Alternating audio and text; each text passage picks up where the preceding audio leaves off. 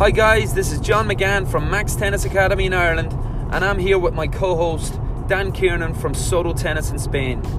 Together, we have created the podcast Control the Controllables, which includes some of the top players from around the world. Our objective is very simple. We want to be able to educate, entertain, and energize the tennis community during this very difficult period that we're all going through. Hope you enjoy our next podcast. Welcome to episode 30 of Control the Controllables. We've had a lot of requests to get a Touring Futures Pro who could talk about the realities of, of that lower level of tennis. You know, much has been talked about recently about how money can get spread across across the game, across the men's game, the women's game, but also across the levels. And what we have today, we have Pete Bothwell. Pete was a career high 602 ATP and is in the last week has made the decision at the at the tender age of 24 to retire from professional tennis. Uh, Pete trained at Soto Tennis Academy for the last eight years. He's someone who I'm very close to. Uh, I wasn't sure whether the podcast was going to work because we know each other so much. Um, but I have to commend Pete the the honest way that he spoke. We did press him a little bit throughout the podcast uh, to really try and get under the bonnet and, and fully understand why decisions have been made, but also the realities of playing on the Futures Tour and the difficulties that comes with that. Um, it's it's pretty raw. It's Pete speaks with emotion. Um, he speaks very openly, incredibly honestly, and and I hope you guys really enjoy uh, the the openness that he that he speaks with. There really is some amazing lessons in this podcast.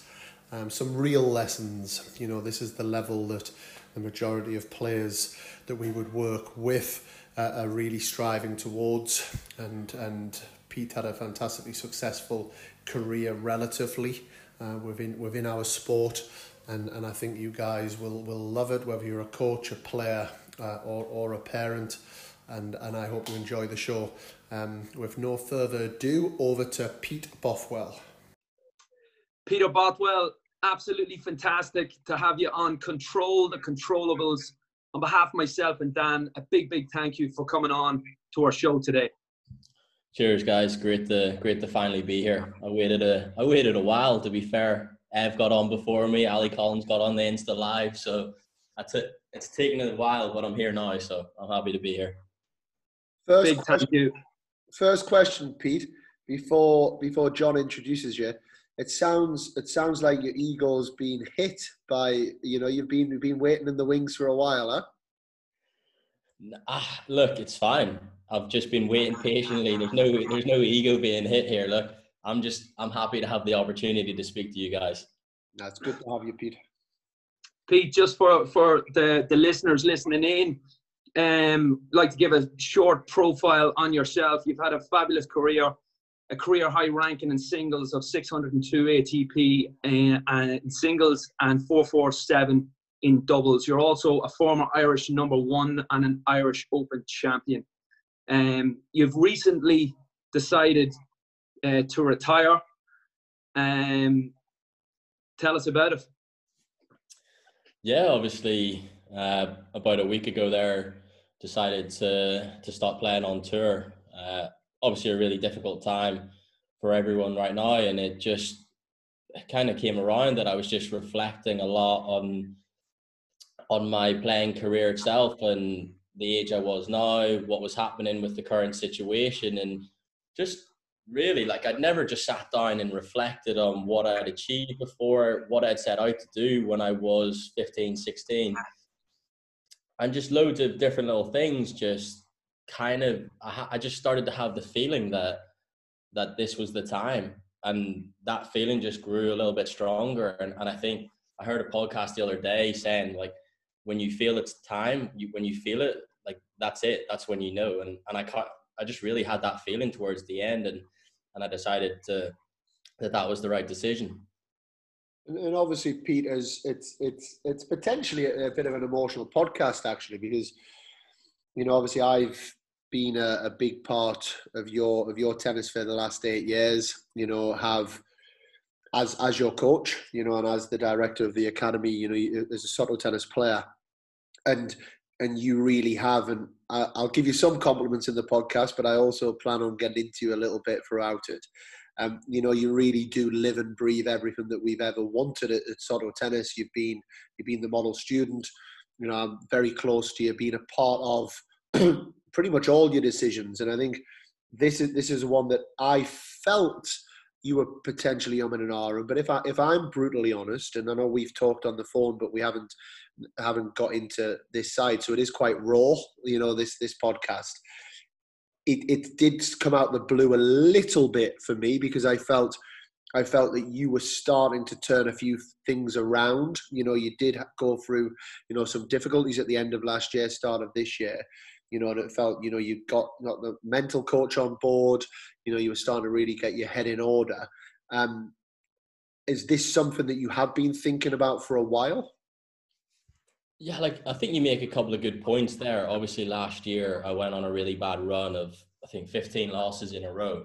You know, I'd never witnessed or done anything like that before, and I, I think I did turn things around. Like you said, got a got a life coach on board learned a lot more mentally about the game. And I think I left. I was playing really good tennis actually before before the break, but it just came with the fact like I think that gave me a lot of pride that I turned that around in that situation and learned a lot about myself and a lot about my tennis in that situation. And and then just still speaking to the guy once a week and just on on reflection, I just kind of just took the situation where it was now and how I felt. And you know, when I look back, what I wanted to achieve, I definitely feel like I overachieved, you know, in a, in a way, because I didn't necessarily know professional tennis that well. You know, all I saw when I was a kid was Davis Cup. Yep. So my, my goals basically in juniors was I wanted to play Davis Cup. I didn't really know much about pro life and, and on and tour life, you know. No one from Northern Ireland had ever played on tour before. I was the first guy ever to get an ATP ranking.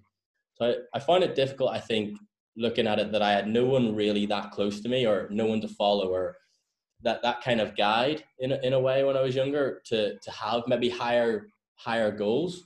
So I think if I had someone like that growing up that was a little closer to me, it maybe would have seemed easier to attain those goals as such. So, so that kind of started to play on my mind a little bit now. And I think then also the fact that, you know, coaching comes very naturally to me as well.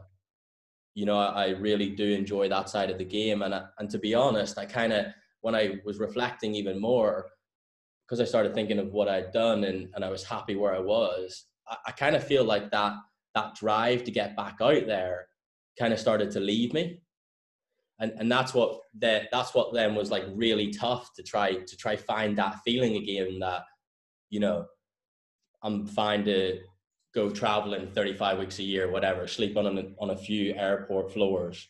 You know, I kind of I kind of lost that that drive, and I think that was that was probably another big factor in in the decision. Yeah, absolutely, absolutely. I, I, I just think as you're talking, and as a fellow Irishman, um, I can relate to you a lot actually because it's not easy actually coming from Ireland trying to play professional tennis, Pete and it's a lot different to other uh, you know federations or countries. And what you've achieved in my eyes and as a as i say a fellow irish man is phenomenal you know. Um you know you you played davis cup you've you know an, an irish number one uh, played on the tour for many many years. I remember you as a young kid growing up here in ireland as well with with stevie nuge and mick nuge and and, and on being on various junior squads and like Dan says, I have to I have to shadow what Dan just said. An unbelievable ball of energy to be around, and um, you know people transcend towards that. I certainly did when I met you first. Um, but it's not easy being on the tour on your own, and um, I suppose you know you been able to sustain that for for the length of time you have. Uh, has the has it been difficult from a finance point of view to stay out there for the, for such a for, for such a long time Um, has that been something yeah. that may have? Um, yeah, to touch on a few points there, you know, I think it is even more difficult coming from Ireland as well. You know, we've had some good players like Niland and McGee, but you know, I barely saw McGee. I saw him once in five or six years. So even that buzz, to hit with him, same with Connor. I didn't really see Connor at all, so I wasn't able even able to hit with these guys when I was a junior growing up. You know, mm. like Sam Barry, I was close with Sam, and he obviously went on to be a very good player. So I just that that's difficult, and then yeah, obviously the financial side coming from Ireland. Look, we only had one tournament per year. Uh, we had two maybe a couple of years ago, two futures, and I know maybe when I was a lot younger, they used to have three or four tournaments and maybe a challenger back in like early 2000s. So I think it definitely got a little bit tougher maybe. And then obviously financially, yeah, look, I, my parents, I'm very grateful for the opportunities that my parents gave me and, and a lot of members in my local club at Downshire and Hillsborough. You know, they provided me with a lot of help, but you know, obviously just Tennis Ireland can't, unfortunately can't, can't offer any financial help and that, that's just the situation it is. So but like I don't want to. I don't want the reason for me stopping to be a financial reason. You know, if if I still had that drive and hundred percent commitment, yeah, look, maybe I don't play as many tournaments and I go spend a couple of weeks in Germany and I play two, three months of German league, you know, or I coach part time and still play. You know, so I definitely think there's ways that way. I don't want the financial reason to be the main reason. Obviously, yeah, it's it's difficult, but I don't want that to be the main reason. I think it's more just that that drive just left me. Yeah, and it's such good responsibility, Pete. I, I am going to drive you back in a minute to it, but it's I am going to pick up on that last point that you've just made because I think for a lot of players listening and and, and coaches and um, parents, actually, I think it's very rare that somebody stops playing the sport and just is honest. And and that's that's the one thing that is is really kind of touched me the last and I, and I expected it from you Pete you know the, the honesty that you've had all the way through and we've had these conversations a lot. It's because people can't afford it. It's because they've got an injury. It's because they're not supported enough. It's because you know because because because because. And I think you you taking responsibility for that is massive because I, I'm a big believer that when you make bigger picture decisions, that then actually leads to quite easy decisions on a day to day basis. And, and from what I'm hearing about what you're saying, and obviously it's not the first time that I've, I've heard it because of, of the conversations that we continue to have, is you are now at the point where you don't feel you can make the bigger picture decision to to throw your absolute world at being at being a tennis player.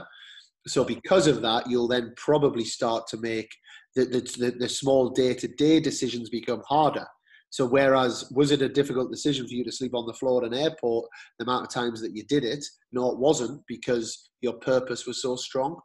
Yeah. If, if, that, if that makes sense. And and and again, I, I have a lot of admiration for you for the fact that you've made that decision, the bigger picture decision, before you started to stop taking care of the day to day decisions. Uh, does that make sense? Yeah, absolutely. I think you touched on it there, like the purpose.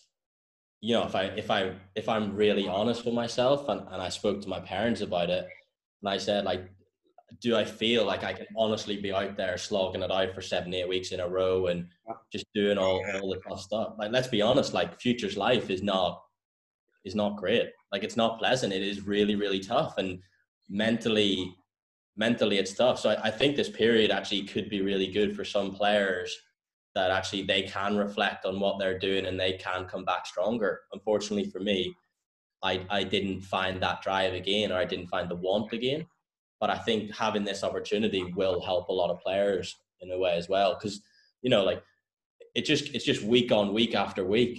And I think sometimes and we've talked about it before like i've never been good at sharing my thoughts and feelings you know it's always it's always been on myself you know if i have a problem i feel like it's weak going to someone else about it which is good in a way that i want to handle it myself but then also not because that can build up and it has built up over sometimes over the past couple of years but yeah if that if that makes sense Yeah, absolutely. Being devil's advocate, being devil's advocate, I think it is good. This time period has been good in in ways of people to reflect. But has it also made it easier for people to maybe fall into some decisions as well? And and, and I think that would just be my one little devil's advocate piece on you, you know, and, and I think it's going to be really interesting how you feel in six, eight months when you do see people out there and you yeah. do see these results coming through because it's it's a case of yeah, back home. I think all tennis players have enjoyed this period back home. You know, I certainly would have welcomed it when I was a player to kind of have it. And it's been, you know, it's it's nice that first it's like a honeymoon period back at home. Everyone likes you for a while because you've been away for so long, you know. And I think the second thing is then putting a few quid in your pocket, and and, and all of a sudden you go to the bar and actually, hey, it's my round you know, there's a bit of a twinkle in the old pocket when you, it's not just your keys, you know, there's a few coins yeah.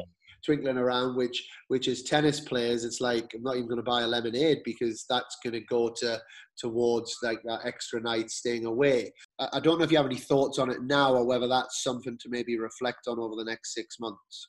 No, I mean, like when we spoke just before, you you did challenge me on that, and, and I was very open, and I was doing a few hours coaching and getting a bit of cash in, and I just said like, what a difference it feels like it's like relief kind of yeah. you know you never feel like you have any money because it's always going towards your tennis um look yeah i think at the start when i when i first came home i fully i fully was committed to going back out on tour you know and we were doing the online Soto tennis work and, and that was great and stuff but i and then i just and that's just when it started to change slightly and i actually was I thought about the other day when Battle of the Brits came on. Now I know there's a few better players on there, but you know I've seen a few guys in the past before, good friends with Lloyd and stuff. Peniston, I played Peniston in futures and stuff. So I, I was actually thinking about when that came on, what my re- reaction was going to be. You know, if I, if I saw those guys playing, you know, was my reaction going to be, oh no, like, uh, oh no, what have I done? you know and actually i've been watching quite a few of the matches and, and my, to be honest my mindset has just completely shifted. You know i was watching the tennis but i was i kind of felt like i was watching from from a coach's point of view. So i actually didn't feel which i think was which was a good and uh, then it felt good because i felt like yeah okay actually i feel like i have made the right decision because i was watching what was happening on the court and i didn't necessarily get that buzz. Because my worry was if i watch it i'm like oh no, I've got the buzz to compete. Like I, what's going on? Like I really want to get out there, you know. So that that that's just kind of what happened, really. Yeah, it's it. I I think the other thing is as well, Pete, and, and you kind of said it at the beginning when you said it at the start. As an Irish tennis player, I know one of the the big things for an Irish tennis player is to play Davis Cup. I think that's like a you know one of our big things that okay, we're not in America. It's one of those things that uh, are in the UK. Like it's it, it's more touchable that you can you can almost get there. Do you think that when you when you reach those sort of goals, so, so you became an ATP ranked player, you you know you became a Davis Cup player, you became the number one in Ireland. Do you do you think then? If you had a setback, or um, again, I'm just talking to you openly on this one, but I certainly found when I got on to play Davis Cup, and reach them kind of goals that after that I felt a little bit lost and I was wondering like why am I out here? Why am I playing now? Whatever I was 800 something in the world. But um, do you think that was something as well? Um, like did you have any aspirations to let's say play Wimbledon or play Grand Slam tennis? Was yeah look like I look the one slam I wanted to play was obviously Wimbledon. I think look, going back when I first got on the team, I didn't. I when I first made the team, what five or six years ago, I didn't play a match, and I was like, when I went back to base, I was like, all right, I'm not, I'm not going to get right, high, right, uh, high enough rank that I'm going to play, you know. And then I played number two, then I played number one. So I think, you know, and the ranking there, I think at times, like when I got my first point, yeah, I maybe relaxed a little bit and didn't push on because I didn't I didn't have that confidence in myself. And I think it's always something I look back on that I needed a bit be a little bit more selfish. Yeah. I've always been a, pretty good team player and loved team aspect in sport and played rugby till I was 17 and everything to that side. But tennis, you need to be a little bit selfish, and at times I don't think I was, which held me back a little bit. So I think I look back now and think when I first got my point, I didn't push on straight away well enough. When I got to a thousand, which was kind of like another goal, same thing happened. I got comfortable at that, and I didn't push on well enough. Same thing happened when I was it changed a little bit when I won the futures and got up to maybe 650. Then I got injured, so that that was tough. But kind of same thing happened before that when I got to 750. It, it was like, yeah, and I just got comfortable at the, at that level where I think sometimes I lack that drive to yeah, you got that, you hit that goal, but then it's straight on to the next one. Where I, and and that's something I look back on and I'm a bit upset with myself that because I always did in such a shift, but I felt comfortable at that level where maybe I could have gone up the rankings a little bit higher if I had that drive continuously. Yeah. How, how much of that is so? If I think about like a Liam Broady, I think about guys that had a really high junior ranking. Yeah. Evan, Evan as well. You know, at the Evan Hoyt at the academy.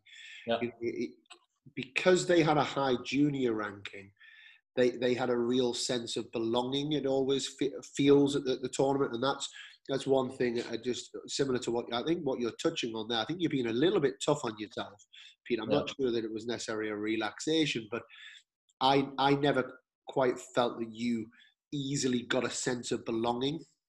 You know, you almost had to work for every bit of reputation, every bit of feeling comfortable at tournaments.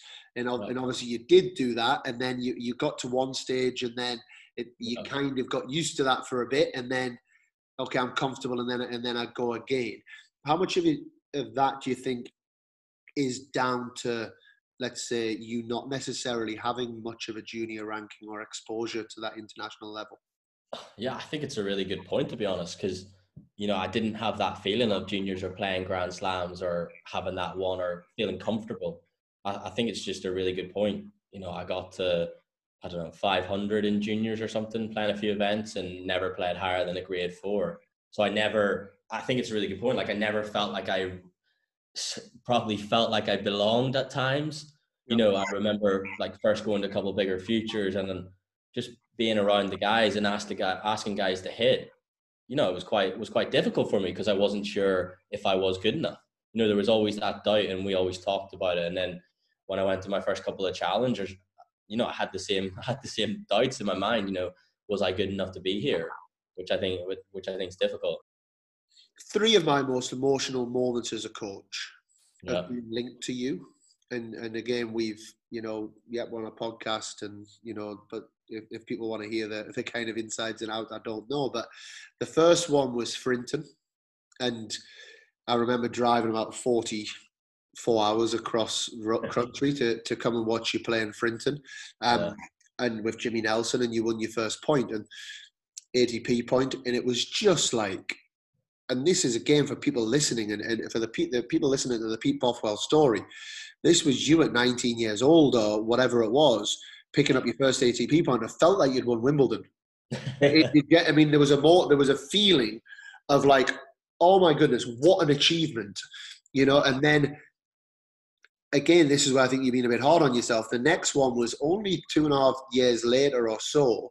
Was and I don't know if you remember it, but again, it was it often was me driving miles and miles to see you somewhere, and I drove four and a half hours uh, uh, to Almeria to watch you play and you and you played an unbelievable tennis match to to win your, your semi-finals to make it to your first futures final yeah. and, I, and I remember walking off with you and genuinely had tears in my eyes of like this is unbelievable you know this little this little lad from northern ireland who you know hit it to his backhand twice and you've kind of won the point to be honest. I mean that's kind of that's kind of how it was.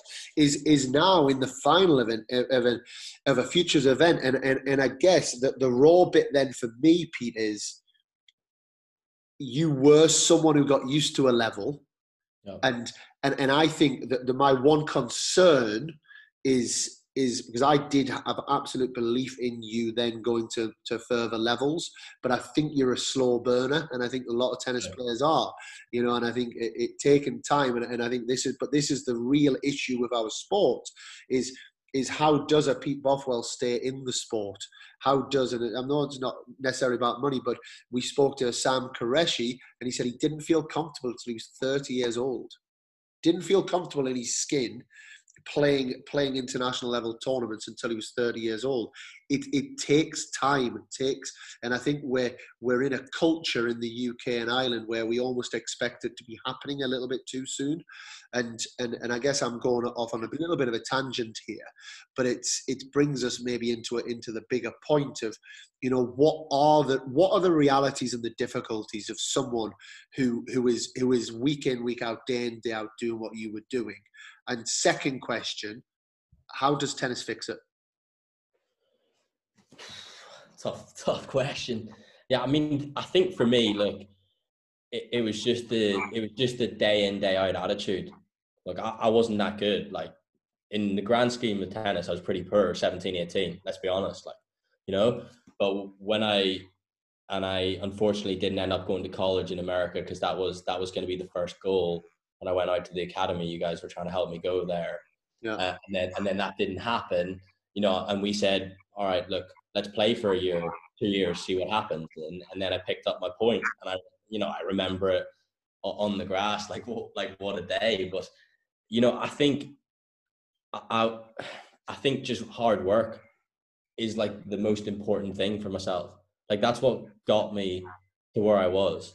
You know, hard work and just leaving it out there every time on the practice court and the match court. And you know, I, I look back and I didn't play that many matches in my junior career. So when I first went out to Spain and playing local tournaments on the weekend, matches were tough. Like the level wasn't that high, but I didn't feel comfortable in matches because I, I wasn't used to playing them. You know, we used to talk about how good a trainer I used to be because that's what I was comfortable in. You know, I could absolutely rinse it in training for three and a half hours and I go out in the court and it's just a completely different environment. So it took me a while to feel comfortable in that. And then I've got so comfortable in the match environment that I actually then started to not really enjoy training and I just wanted to compete all the time.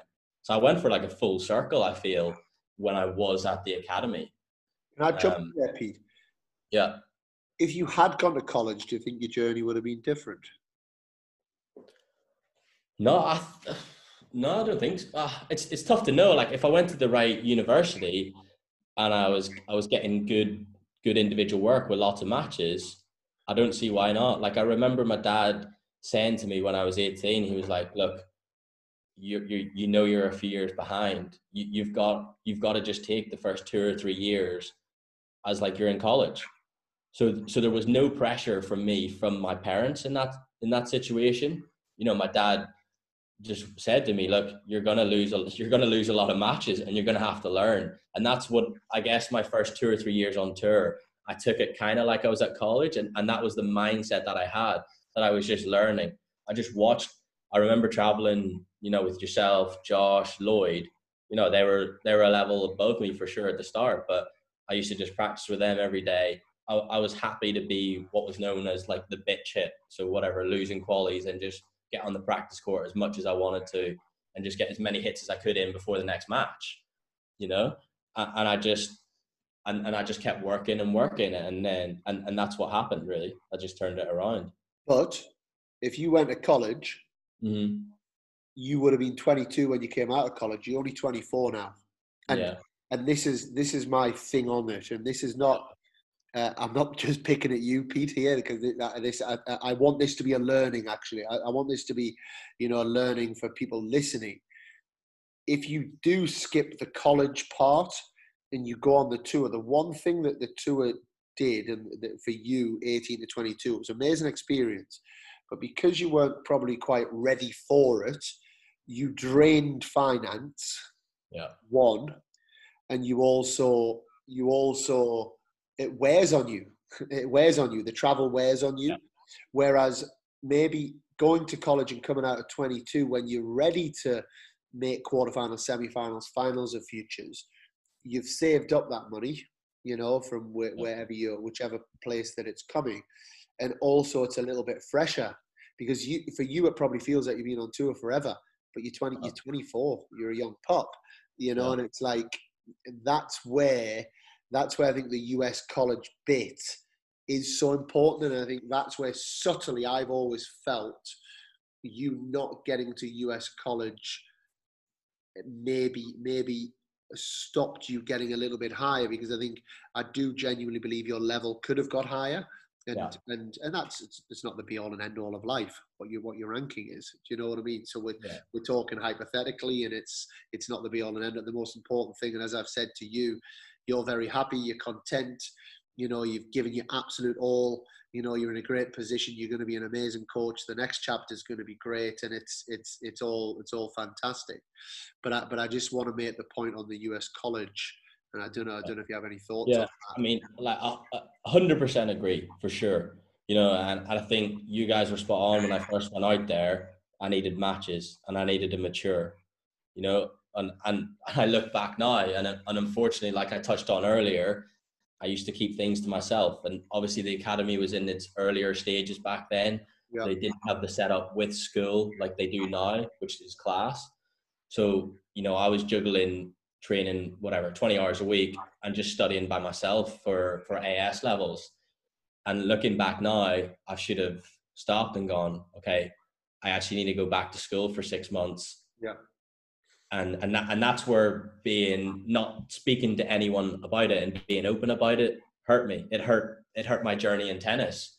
You know, I've got no one else to blame but myself. There, I needed to go back home and and just keep my head down in the books for six months and then and then get that get that scholarship because I all my grades were fine until my la- until one of my last exams and I just failed it because I it, it all just got too much of me trying to travel for a few junior tournaments, train full time so, you know, I, I look back on that and the environment in college as well with the team, getting to travel, everything like that, you know, maturity wise. And, and I, you made a good point. It does feel like I've played on tour for a while. The futures tour is not, is not nice. You, you don't want to be stuck in it for six or seven years. And that's probably what has hurt me now. Yeah.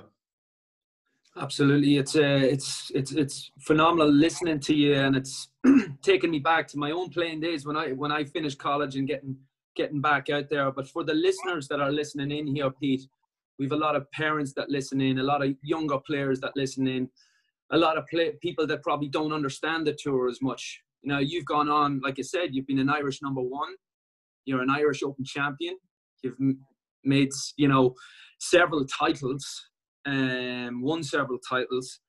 But again, just for the parents and people that are listening in here to have an insight and an understanding of what it takes to stay out on the tour.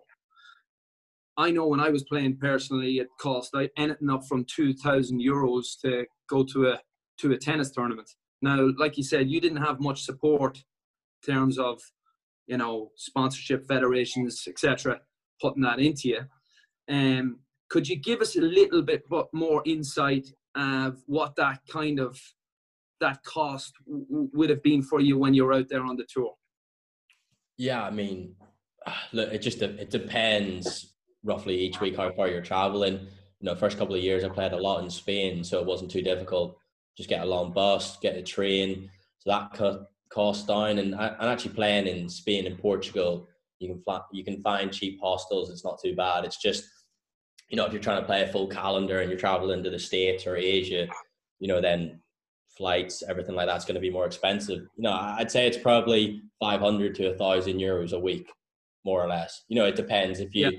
you know, and that's, that's just by yourself. If you want to bring a coach or, you know, share a coach, you're still looking at maybe 250 euros on top of that, everything. And it, so it just depends where you're staying. If, you know, you can do an Airbnb, share a few, share with a few guys, then it's cheaper that way. Cook for yourself. You're always trying to find little things. You know, I started traveling with a pro stringer for the last three years because yeah. it's like 10, 10 to 20 euros for a restring every at every tournament. So I mean, I need two rackets fresh for every match.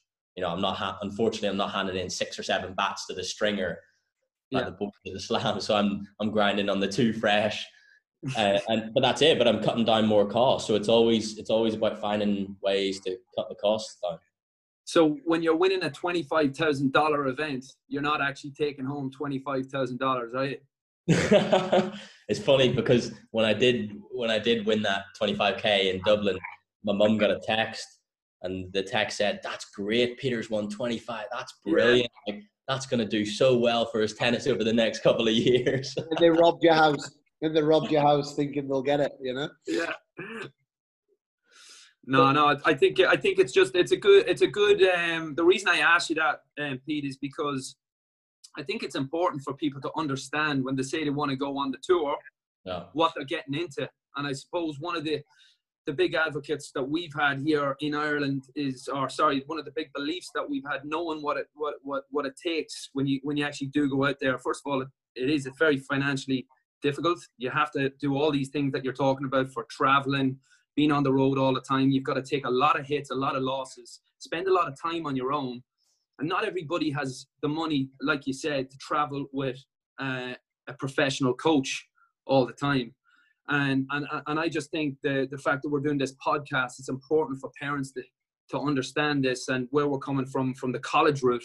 Yeah. That like Dan, in this day and age, it's a very very important route for for young kids coming up, um, to be able to have that type of uh, background uh, to, to, behind them, education, and then maybe after that go out and, and, and go on the tour. But you know, I think on that as well, you know, like you touched on it there. Times on tour are so lonely, like like really really lonely. There's nothing worse than losing first round in a tournament and just going back to your room. You're sharing with the guy from Russia who doesn't speak English. You just the Wi-Fi doesn't work in your room. Like it's crap, you know. Terrific. Like Yeah. it re- like it really is c- compared to like being in a on a team with six or seven other guys all going for the same goal. You know, which one would I want to go for? Like, you know, and then you're more mature coming out and playing matches when you're so match tight after. That's also what I think about the college system with the juice points, all that kind of stuff. You're going to be so match tight when you go out and just play regular matches.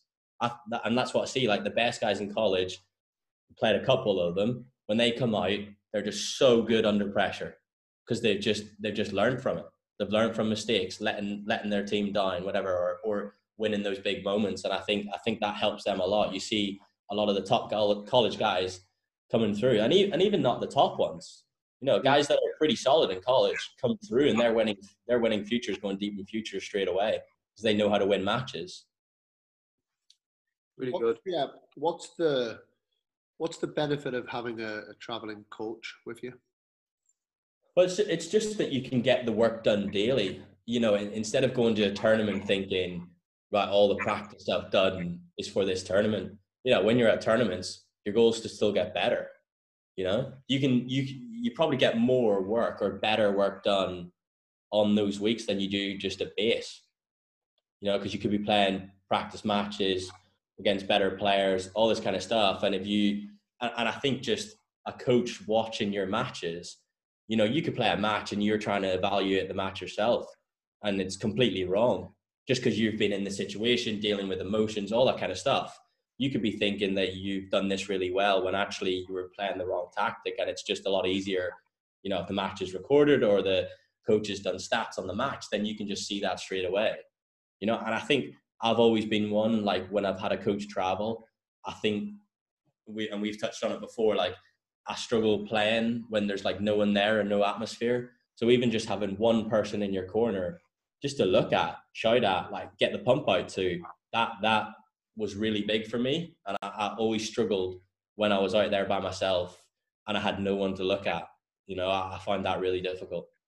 And, and, and on that, Pete, is is there, in, in a general sense, really, is there the danger that players on the tour they almost save their pennies up to have a coach going for the odd week?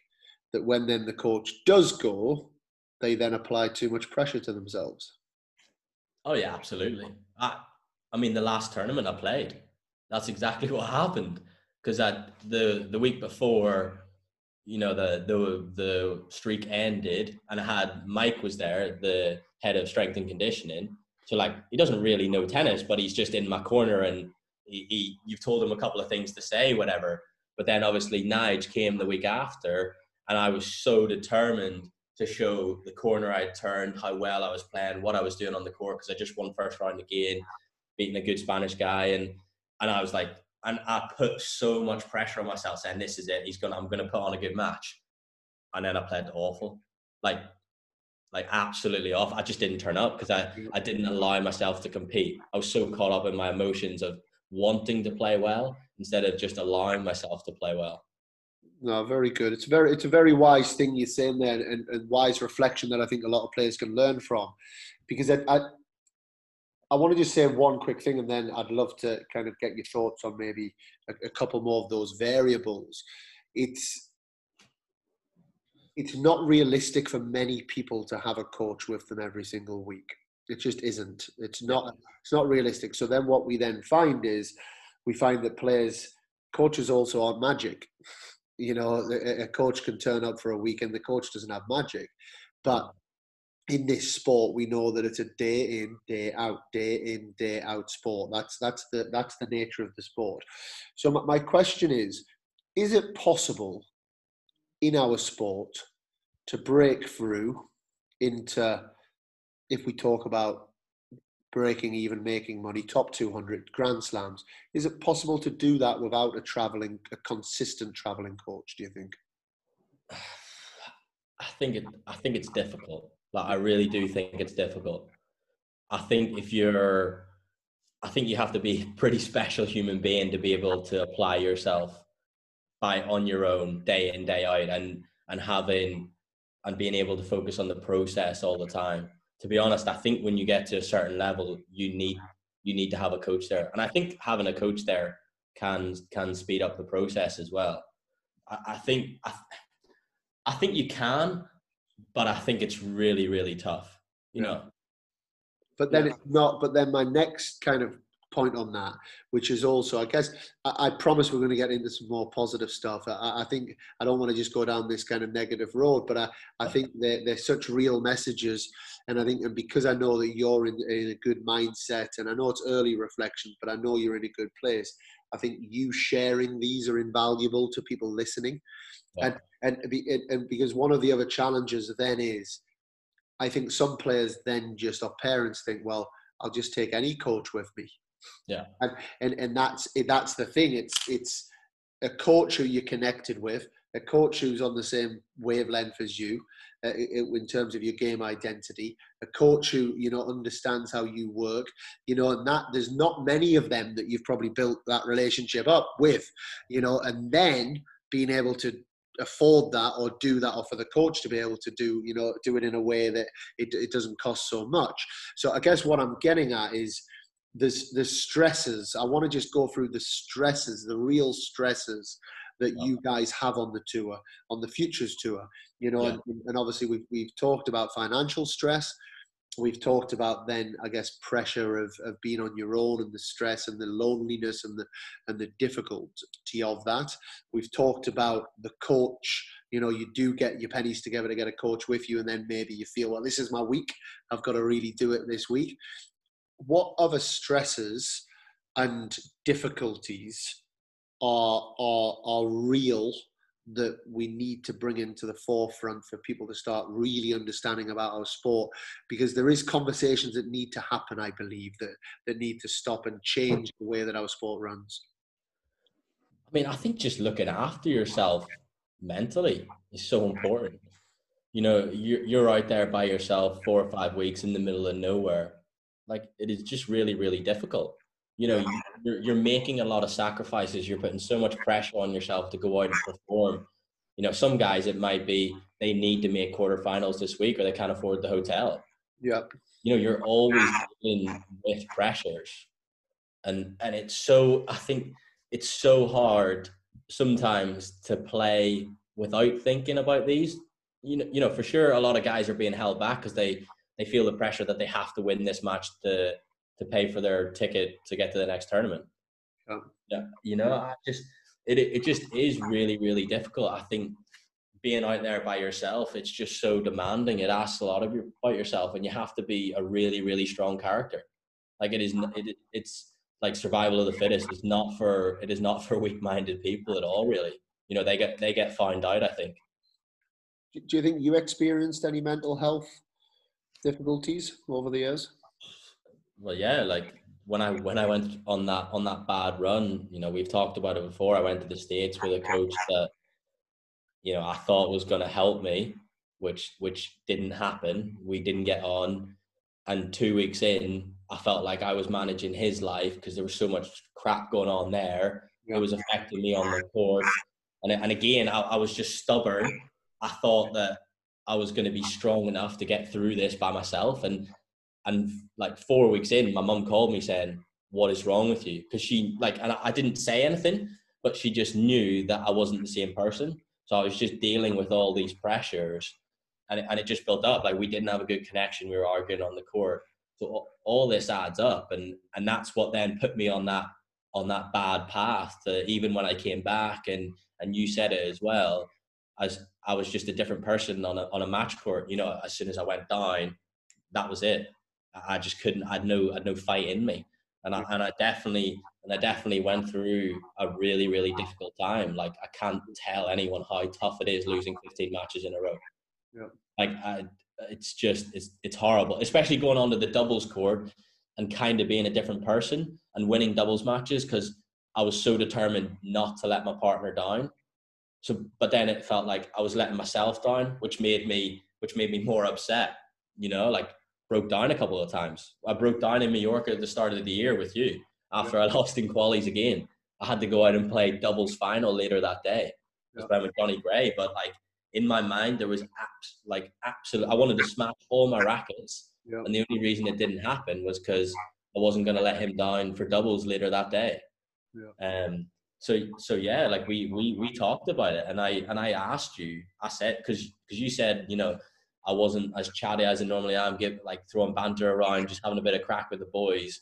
Back in the apartment, I was just quiet. Even had my hood up in the living room, you know. And I asked you, I said like, I, I genuinely feel like I might be depressed. You know, I, I didn't know the feeling, but I had to ask you, and then and then that's where it came about. Then using a life coach, being more open, talking to someone, and that's the best thing I've ever done.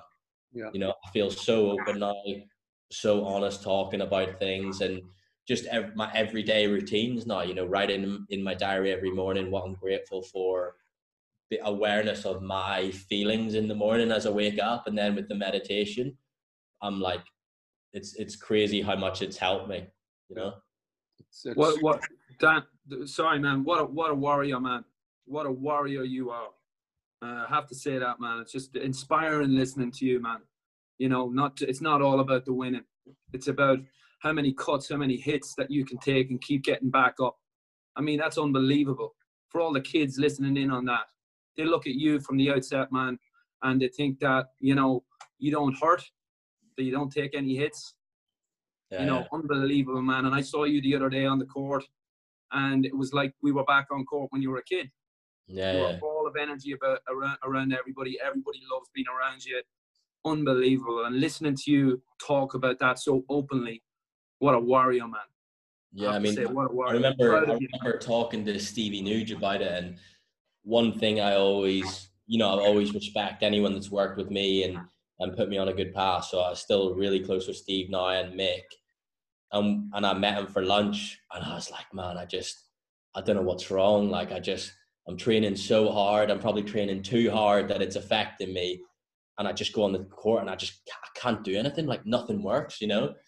And he he uh, he told me he was like, just wait. In two weeks' time, you're gonna win seven six in the third, and it, and it's gonna happen, and it's gonna be over like that. And and what happened? Like two weeks later, second tournament in Portugal, five one down the tiebreak, with all with all this new like meditation visualization boom, one one seven reeled off six points in a row, and he called me after, and he just said, "I told you, that's it," and and hung up the phone. You know, because he knew he didn't want to say anymore because I was back, I was out there battling again tomorrow, and and that was it. You know, I was, I was back doing the daily job. I think it just it got to a stage where my tennis was affecting me.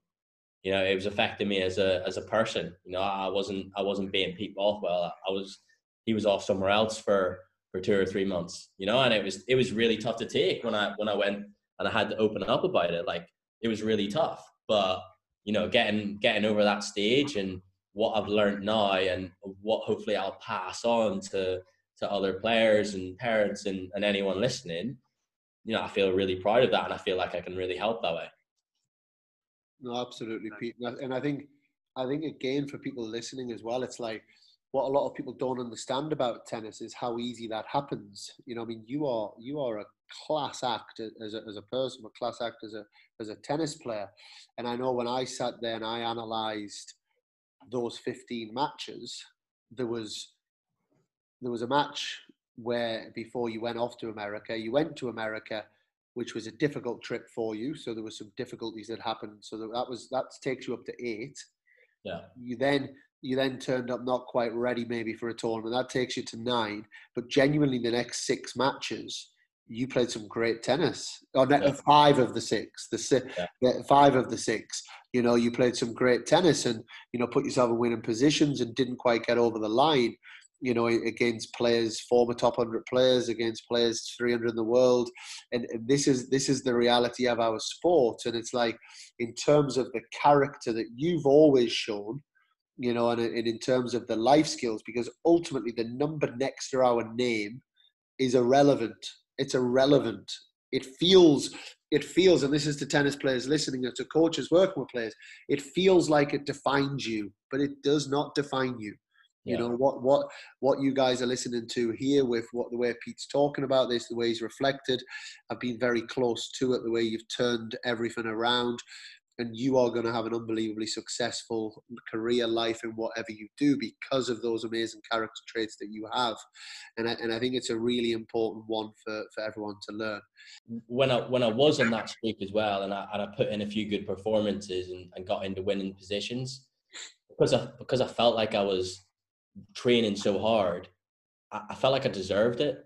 When looking back now you don't deserve anything you know?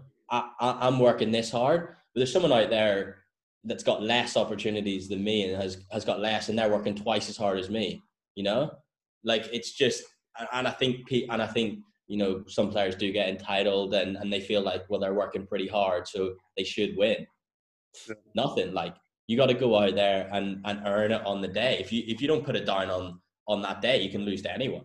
Like absolutely, the way our sport works, it's it's not it's not straightforward at all. Oh, really good point, Pete. So, so your positive experiences.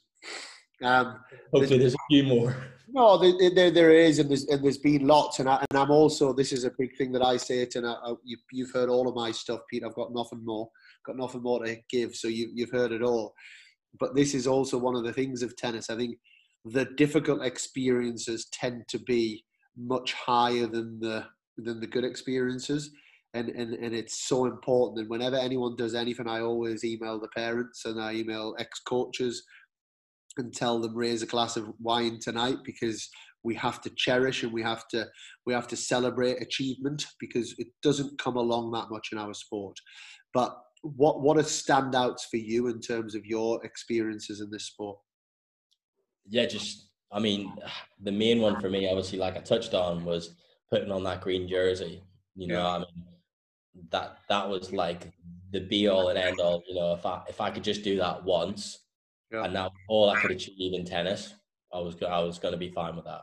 Yeah. You know, so and then and then being on top of that, leading like leading the lineup in grade two. You know, playing like Fred Nielsen, Casper Ruud, all these kind of guys.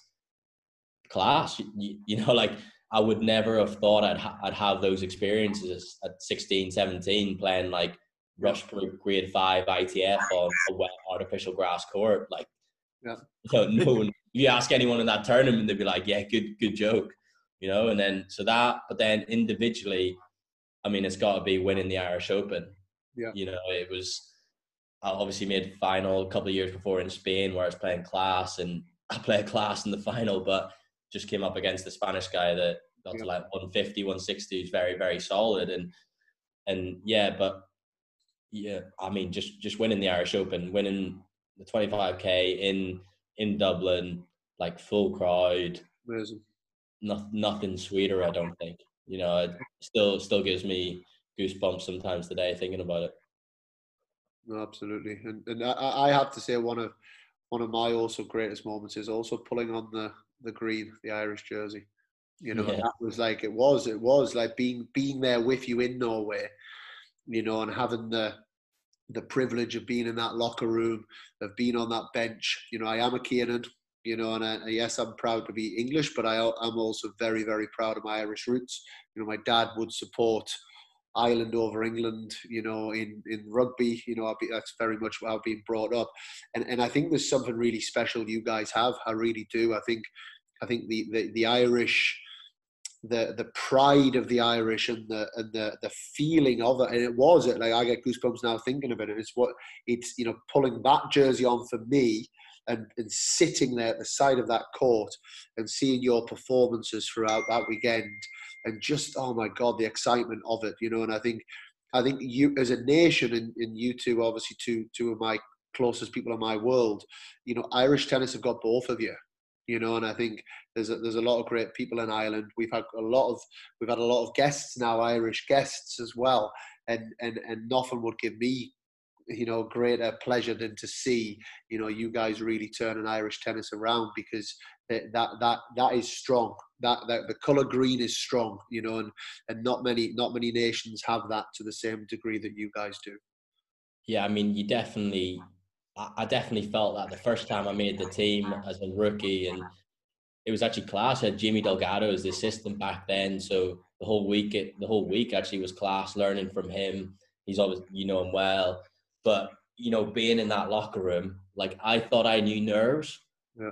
I can't like, like unbelievable. Like I was like getting so pumped on the side, like I put my foot through like the advertising board because like I was just getting like really more pumped than like Sam Barry was getting on the court, you know. And it's just like from then, like it's actually a killer. Like that we didn't get to play a home tie. I think I would have been actually too buzzing that I, I probably couldn't hold the racket. But but yeah, like just that. And I, I think like when when we're in that locker room, like we all would die out on that court before we walk off. You know, if it takes four and a half hours and we're bleeding out there, we're happy to do it. And I think I, I think that's just like such a class feeling with just such such a bond when it comes to Davis Cup and that that group and that environment and culture we have in that locker room. Like it's just world class. I love it. And and Pete, do you think you you'll you'll keep playing tennis? I know you you you're done with the tour, but you will yeah. you keep playing yourself or? Yeah, absolutely. Like absolutely. I, mean, I've, I've spoken to Conor on it, and he he has he has asked me, you know, if if the opportunity is still there, will I be involved in Davis Cup? I said, come on, don't be silly. Uh, if yeah. the opportunity's there, uh, yeah, of course I am. Of course I'm going to represent my country. You know, and I think I'll still I'd still like to play some some local tournaments as well because I think it's good for me to get out there and and play against other players and juniors coming up to to see what they're about, see what they've got, and and even even for them to see you know what I'm bringing to the court.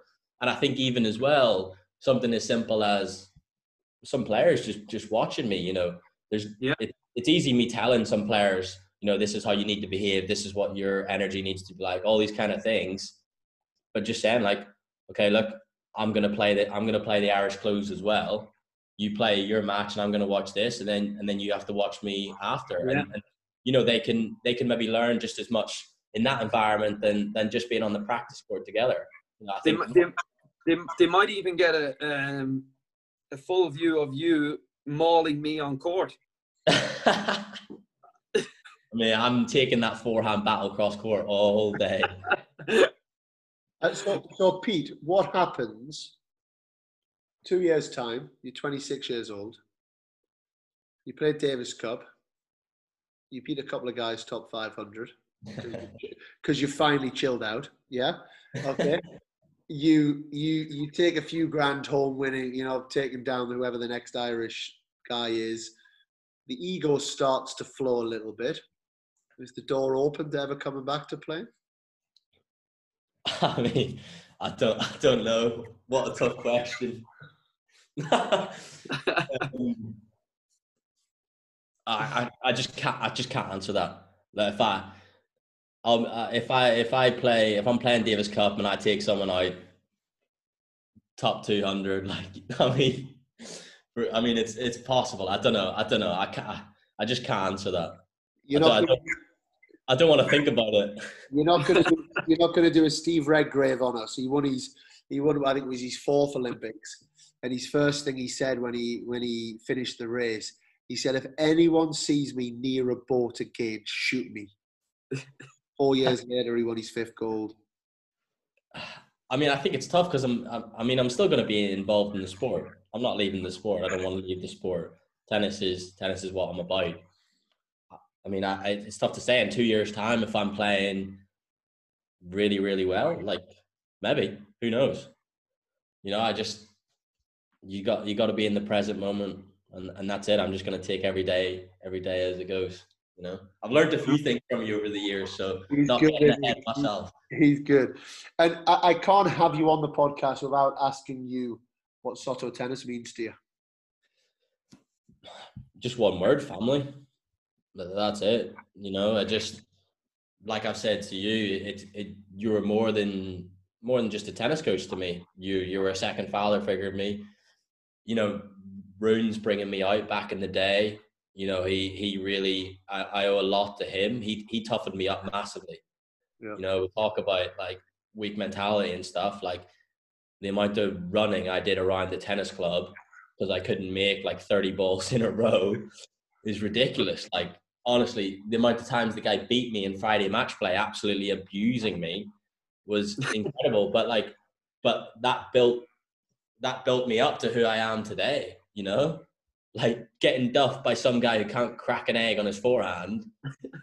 you know that that that made me. He made me mentally tough. I owe so much to him, and then just just everything everything with the academy. You know, such a close knit family.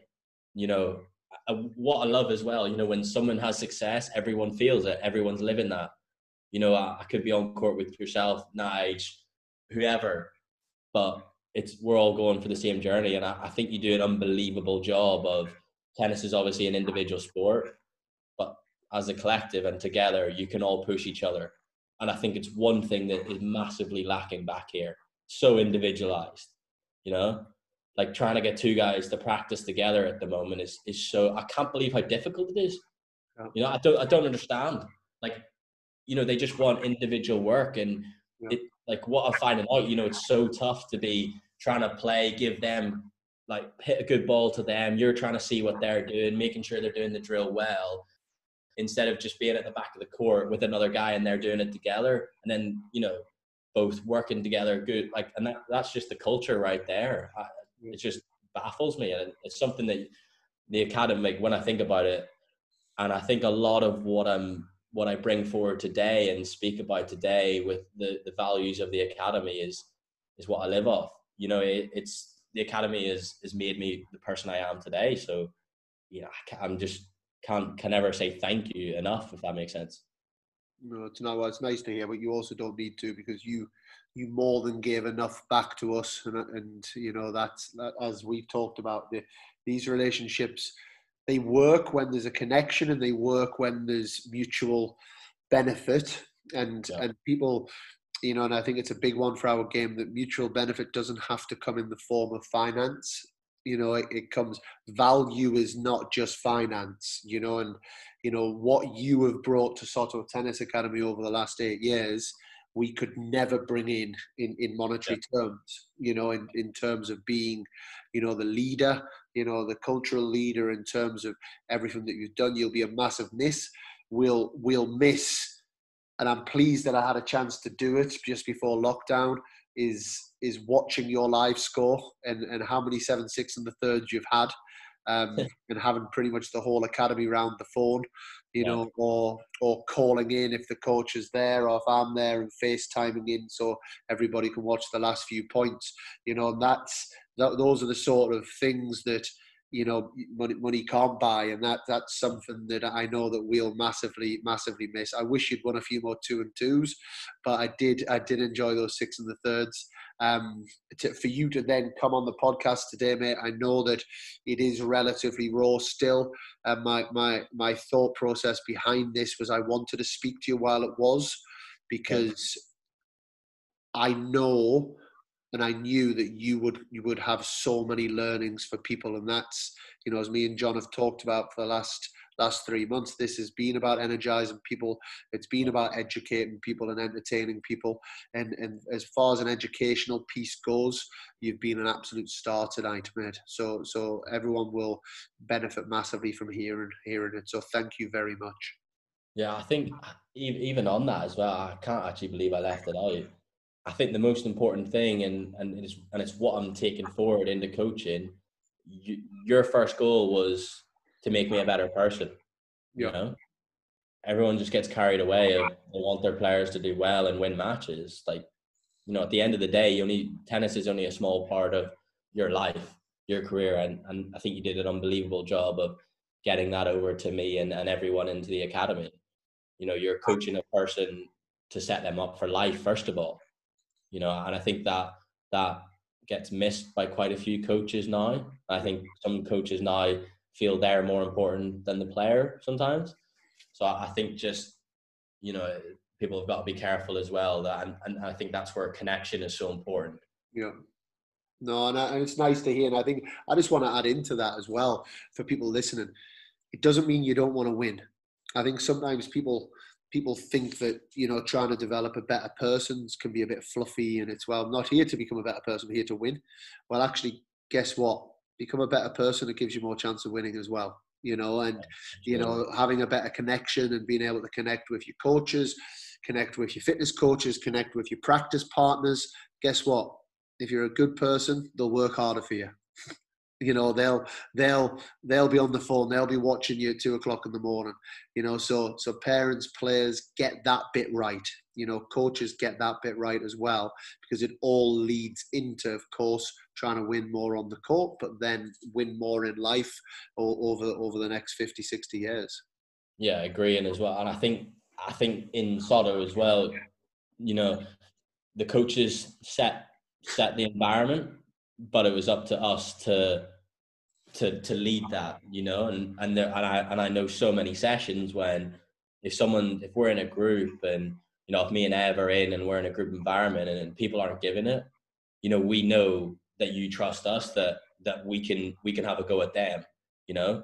Or you you ask us how was this player today, and it's like they didn't bring it, so so so they, they don't deserve that opportunity. And I, and there's you know like everyone assumes that when I went to SOTO that I was just training with ah. world class players and I trained with girls for like I don't know three and a half, four of the years, you know, like and and for probably about a year within that as well before Ev then came out after Lloyd left.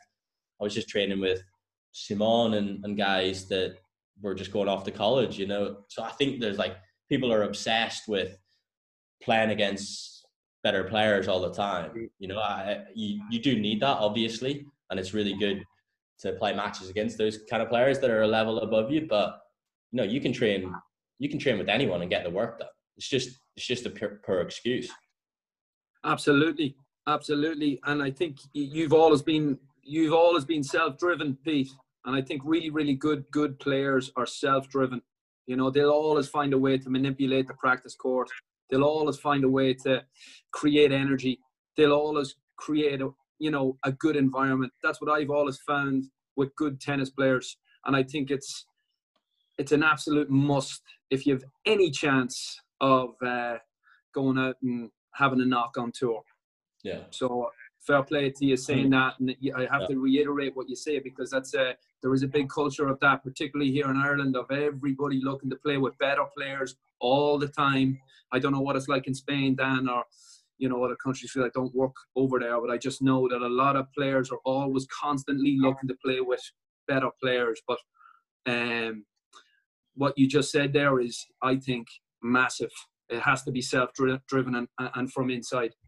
Yeah, but people forget, like, you know, if you're if if you think you're better than the person down the other end, well, that could have been you six not six nine months ago. Like, you know, I think people quickly forget where where they came from and and the and the effect that can have on, on training with other with other partners. You know. Yes, it's, it's, it's really global. I mean, we've fallen into another another topic, which is great because I think it's a good educational topic as well. It's it's a global issue it is a global issue and it's a it's a global challenge for our sport. And and, and I think the the thought process for me is there's lots of defining variables in in our development you know as as tennis players. However there's no more defining variable than you yourself. And and and that's that's the bit for me. You know, if if Pete, if you you never complained once for in, in eight years, you didn't complain once about who you hit with. If you had at times, I would have listened, and we, we had conversations about it. You know, not complaints, but we had we had our natural conversations about it because you were doing everything you could do. You know, and and, and I think uh, unless you're doing everything you can do, you don't have the right to ever ever have that conversation or to ever. And there's too many people out there that are that are that are picking up on a, a variable that isn't the most important, that isn't the biggest mover of their tennis. You know their their attitude, all those things, and that's where the name of the podcast comes from. The controllables, you know, all of those controllables that are that are linked into you, they are the defining piece. They are going to decide you know, no one's not become a tennis player because of who they've hit with. Yeah, yeah. You know, I, I genuinely believe that. I, I also believe no one's not become a tennis player because they've had the wrong coach to a degree. You know, it, it, it's it's it's it's over to over to you. You've gone out there and you you've achieved what you've achieved, and and I think it's a really nice message to finish the podcast on. Um, and like I said, Peter, uh, uh on uh, in regards to the podcast, a massive, massive thank you. But I'd also like to say on the podcast a big heartfelt thank you for myself and everybody at Soto Tennis for, for everything that you've you've given. You know, you you did you become a world class tennis player? Not quite, but you you gave world class effort. You gave world class focus. You gave world class dedication every single day you know, and, and, because of that, you're a world class person who who was a who was a fantastic, fantastic tennis player, and you're going to go on and do brilliant things. So a big thank you and lots of Soto love from us all. Appreciate it. Thanks. And, Thanks. A, and a big and I have to say a big big thank you from everybody in Ireland, Pete, for for everything that you've done for Irish tennis so far. And like Dan's already said, it's going to be uh, it's going to be great to have you into the coaching world. And I'm looking forward to being on court with you and uh, for you to be able to help the next generation of players coming up here in Ireland. Massive thank you for coming on to our podcast, Pete. Appreciate it. Really, really enjoyed the chat, boys. Thanks, Emil, for having me. And Pete, when you have that win in Davis Cup, mate, there's a space at the academy for you in a couple of years. See you later, guys.